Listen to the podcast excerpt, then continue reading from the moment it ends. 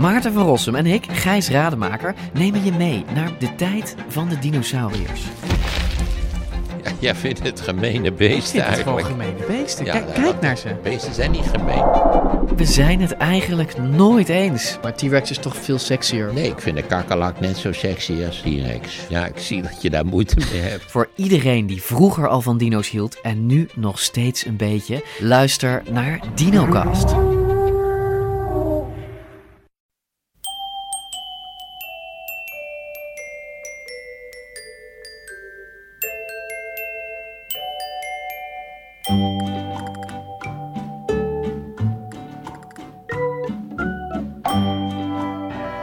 Welkom bij aflevering 244 van Echt Gebeurd. De podcast waarin waargebeurde verhalen worden verteld door de mensen die ze zelf hebben meegemaakt. In deze aflevering een verhaal dat Sanne Pols in januari in het oude Luxor in Rotterdam vertelde tijdens onze speciale Echt Gebeurd theatertour rond het thema Onderweg.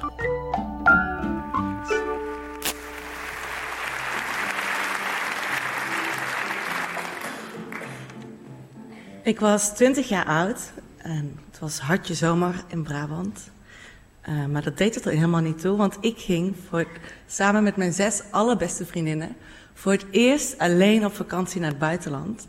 En we hadden er echt kei veel zin in. We komen na een lange reis met veel te veel spullen, stappen we uit dat typisch Turkse domesbusje. En eh, we staan voor ons appartementencomplex en we kijken omhoog. En in gele grote neonletters zien we staan Golden Moon. Eigenlijk stond er Golden Moon, want die G die, die deed het niet zo goed. Maar goed, eh, als wij met z'n zessen waren, waren een typische eh, middelbare schoolvriendinnengroep, dan, eh, dan ging het dak eraf. En dan was het alleen maar feesten. En dan kwam aan de lopende band shotjes voorbij en ook aan de lopende band jongens voorbij. En dat was ook zeker het thema van deze vakantie. Dus we gingen ons meteen omkleden om zo snel mogelijk het centrum te verkennen. Eh, samen met twee andere vriendinnen lopen we het steile hellinkje af naar, eh, naar het centrum. En beneden staan al de vier anderen. Zij waren met de taxi gegaan, want ze konden die, eh, die 100 meter eigenlijk niet op hun stiletto's en galajurken nemen. En ze waren eigenlijk meteen omsingeld door de obers van de eerste restaurant waar we daar aankwamen. En met de gladde praatjes probeerden ze natuurlijk zo'n groep van, van zeven meiden op het terras te krijgen. En ik dacht, ja, wij bepalen zelf wel waar we gaan eten. Dus eh, we kijken nog wel even rond. Eh, maar dat had ik fout, want voordat ik met mijn ogen kon knipperen, zaten zij er al pontificaal uitgestald op dat terras, als in de etalage. En eh, dat werkte wel voor het restaurant, want binnen mum van de tijd zaten er ook allerlei groepen jongens vanuit Twente tot Zeeland, typisch Hollandse jongens daar op dat terras. En de ober die zich voorstelde aan ons tafeltje heette Mustafa. Het was een eh, echt eh, familierestaurant, vader met eh, drie zoons. En Mustafa die had een prachtig zwart dik haar, een zongebruinde huid en ja, turquoise grote ogen, zoals de Egeïsche Zee daar. Maar wat ik me vooral herinner is zijn lach. Hij had een, ja, had een open, ondeugende, maar ook een oprechte lach. Uh, en verder had hij, een, had hij eigenlijk de kleding aan die alle obers daar aan hadden. Een nette witte blouse, met net een knoopje te veel open. En net iets te veel zwart borsthaar erbovenuit. En een nette pantalon. En daaronder van die schoenen die mijn oma bordeelsluipers zou noemen. Van, tussen sloffen en van die foute herenschoenen met flosjes eraan, hele nette. Uh, maar ik mocht hem wel. Ik mocht Mustafa wel. Hij had uh, leuke humor. Hij uh, had geen gladde praatjes. Hij maakte ook best wel botte grappen. mijn vriendinnen waren dan ook snel op hem uitgekeken. En na het eten die eerste avond gingen we natuurlijk het typisch authentieke Bar Street verkennen. En om tot laat in de nacht daar, te dansen. En de volgende dag gingen we pas om vier uur aan het, het ja, toch wel verouderde zwembad van Golden Moon liggen.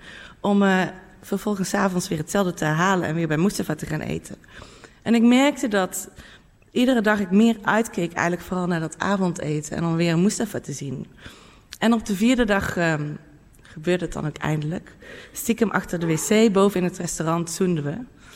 En um, ja, met rode wangen, dan niet per se van de temperatuur, maar van die zoen daar kwam ik terug bij het tafeltje. En ja, wij kenden elkaar natuurlijk uh, super goed. Dus mijn vriendinnen hadden meteen door wat er was gebeurd. En uh, met een blij gezicht zat ik daar, maar ze reageerden eigenlijk helemaal niet zoals ik had verwacht. Ze zeiden, nou, uh, kijk maar uit met zo'n jongen. Dat weet je nooit, hè. die jongens hier die zijn allemaal hartstikke fout. En uh, ja, ik wist eigenlijk niks te zeggen. Een stuk, stopte gauw een stukje Turks brood in mijn mond. En s'avonds stonden we weer in diezelfde bar en ik verbaasde me wederom voor het tafereel dat iedere avond voor mijn neus afspeelde. Uh, op de bar stonden namelijk drie meiden te dansen in korte rokjes.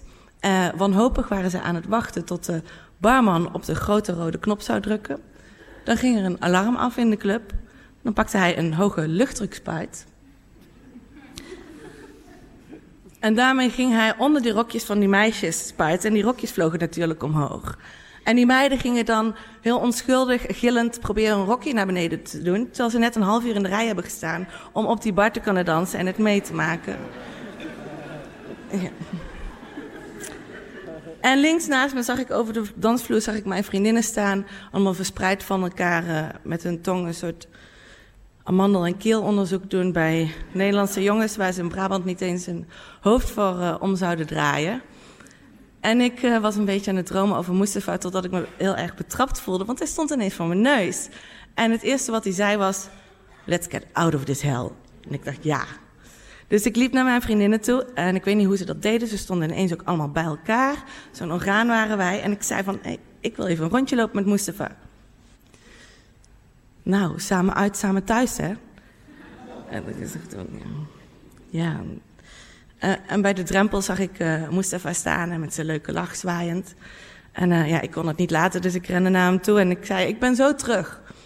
En eindelijk zag ik iets van dat dorpje. En eindelijk zag ik het strand en de zee. En we zoenden op ieder hoekje en het was fantastisch. En met mijn hoofd in de wolken verloor ik natuurlijk ieder begrip van tijd. En uren later zaten we, kwamen we terug in het centrum en gingen we zitten op het muurtje van de fontein naast elkaar. En we zwegen een beetje. En voor me zag ik zo de helling die eigenlijk richting Golden Moon leidde. En aan de voet van die helling stond een hotel. En dat hotel kwam ik iedere dag langs. En uit dat hotel zag ik ook constant uh, Turkse mannetjes komen met aan hun arm uh, rood verbrande vrouwelijke toeristen. Uh, het was eigenlijk wel duidelijk dat je dan niet per se voor de hele nacht hoefde te betalen in dat hotel. En op dat moment kneep Mustafa in mijn hand en zei, shall we? En ik knikte richting dat hotel. En ik dacht van, ja, hoewel ik er niet zo negatief tegenover stond met hem en wel nieuwsgierig was, dacht ik, ja, dat is vast niet een hotel waar we alleen elkaars handje vast gaan houden. En maar vooral hoorde ik de stem van mijn vriendinnen in mijn hoofd, die me waarschuwden voor hem. Dus ik dacht, wat, wat als ik met hem meega? En wat als hij morgen niks meer tegen mij zegt? Wat vind ik daar dan van? en dan was er nog een dingetje wat ik aan het overwegen was. Hoewel ik al twintig was, um, was ik ook nog maagd. En om nou in een hotel waar je per uur betaalt je maagdelijkheid te verliezen, dat vond ik niet zo'n heel goed verhaal. Nou ja. Nou ja.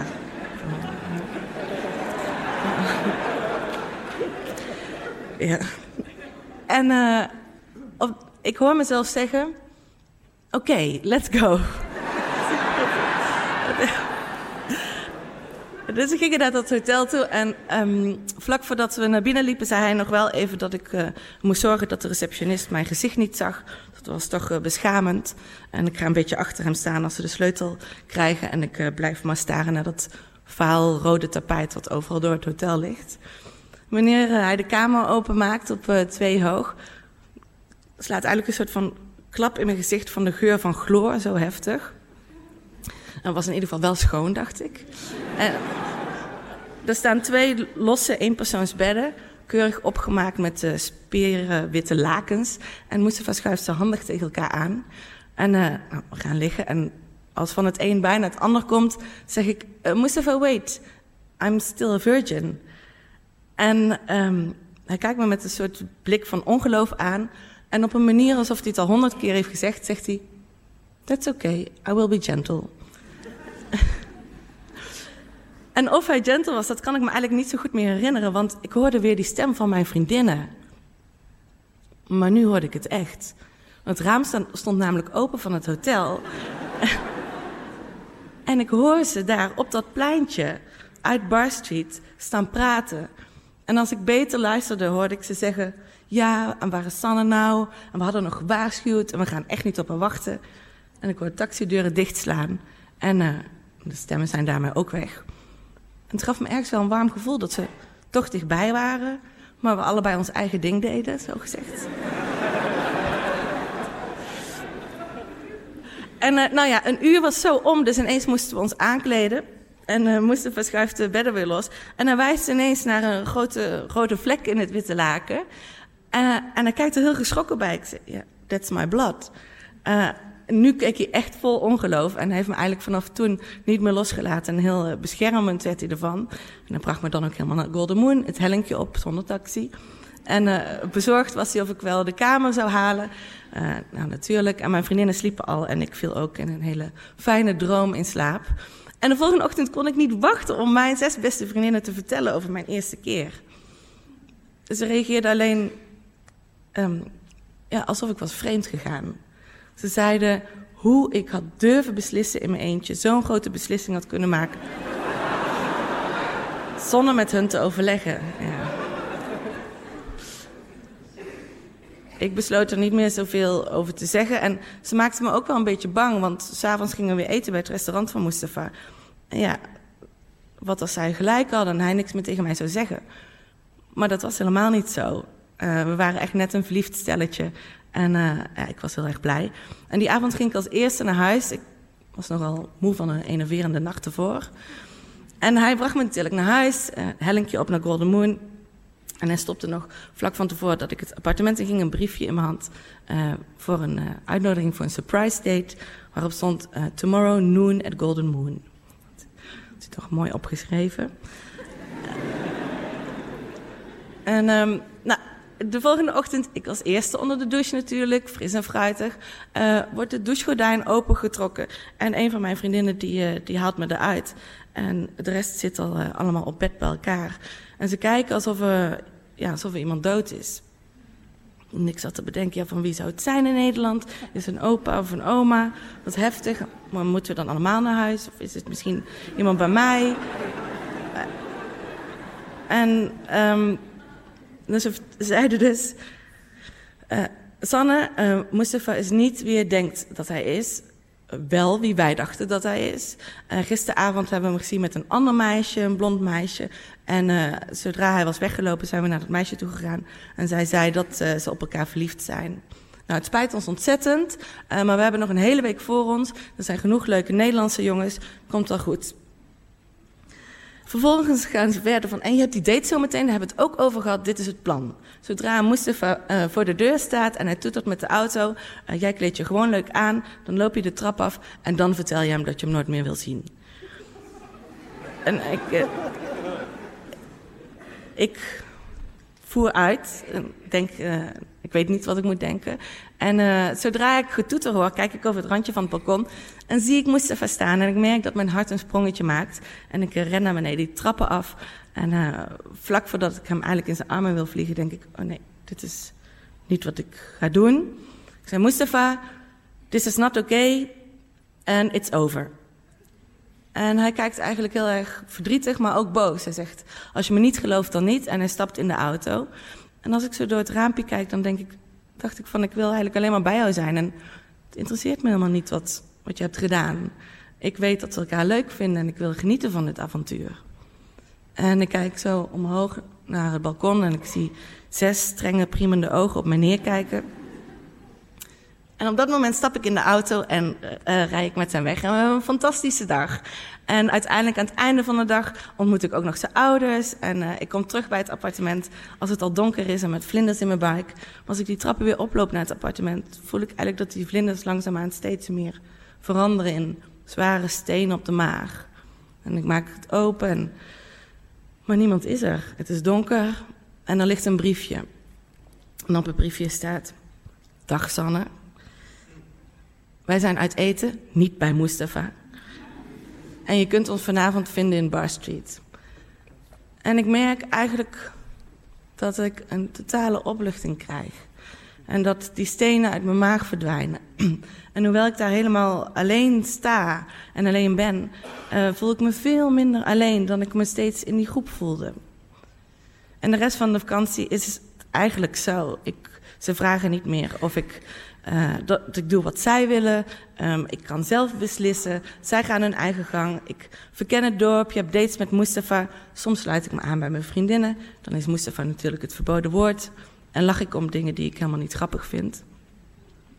En in het vliegtuig terug neem ik me voor om me nooit meer zo te conformeren aan een groep waar ik me niet bij thuis voel. Van die zes vriendinnen spreken op dit moment uh, precies nog nul. Dus dat is goed. En met Mustafa heb ik heel lang nog heel veel contact gehad. Ik ben twee keer naar hem toe teruggegaan. En dat was heel erg leuk. En altijd als ik uh, uitging in mijn eigen dorp waar ik vandaan kom in Brabant, dan had ik misschien s'avonds met een jongen gezoend in een café. En dan naar de hand ging ik op straat met Mustafa bellen. Maakten we rare grappen en vertelden we over hoe het leven was, maar nooit over wat er met anderen gebeurde. Want dat deed er niet toe. We hadden het gewoon leuk samen. En zo zie je eigenlijk maar weer dat je op één vakantie zowel je maagdelijkheid als je vriendinnen kan verliezen.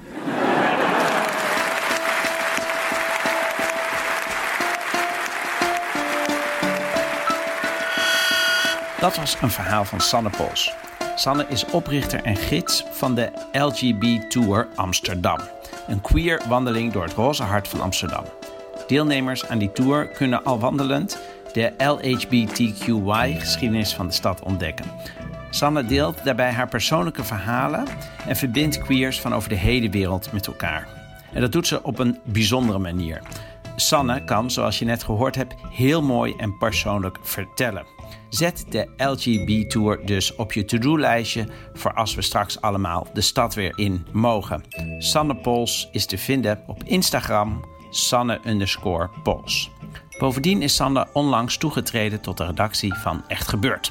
Al heeft die redactie voorlopig niet zoveel te doen, omdat onze komende verhalenvertelmiddagen zijn afgelast als gevolg van de coronacrisis. Maar deze ongewone tijd levert vast des te meer vreemde, spannende en andere waargebeurde verhalen op voor latere edities. Behalve uit Sanne Pols bestaat de redactie van Echt Gebeurd uit Paulien Cornelissen, Rosa van Toledo, Maarten Westerveen en mijzelf, Micha Wertheim. Productie Eva Zwaving. Zaaltechniek voor deze aflevering Ilko Vellema. Podcast Gijsbert van der Wal. Dit was aflevering 244. Dank voor het luisteren en vergeet niet... als je ooit een hele grote groep vriendinnen bij je hebt... die het beste met je voor hebben... luister niet naar hun advies.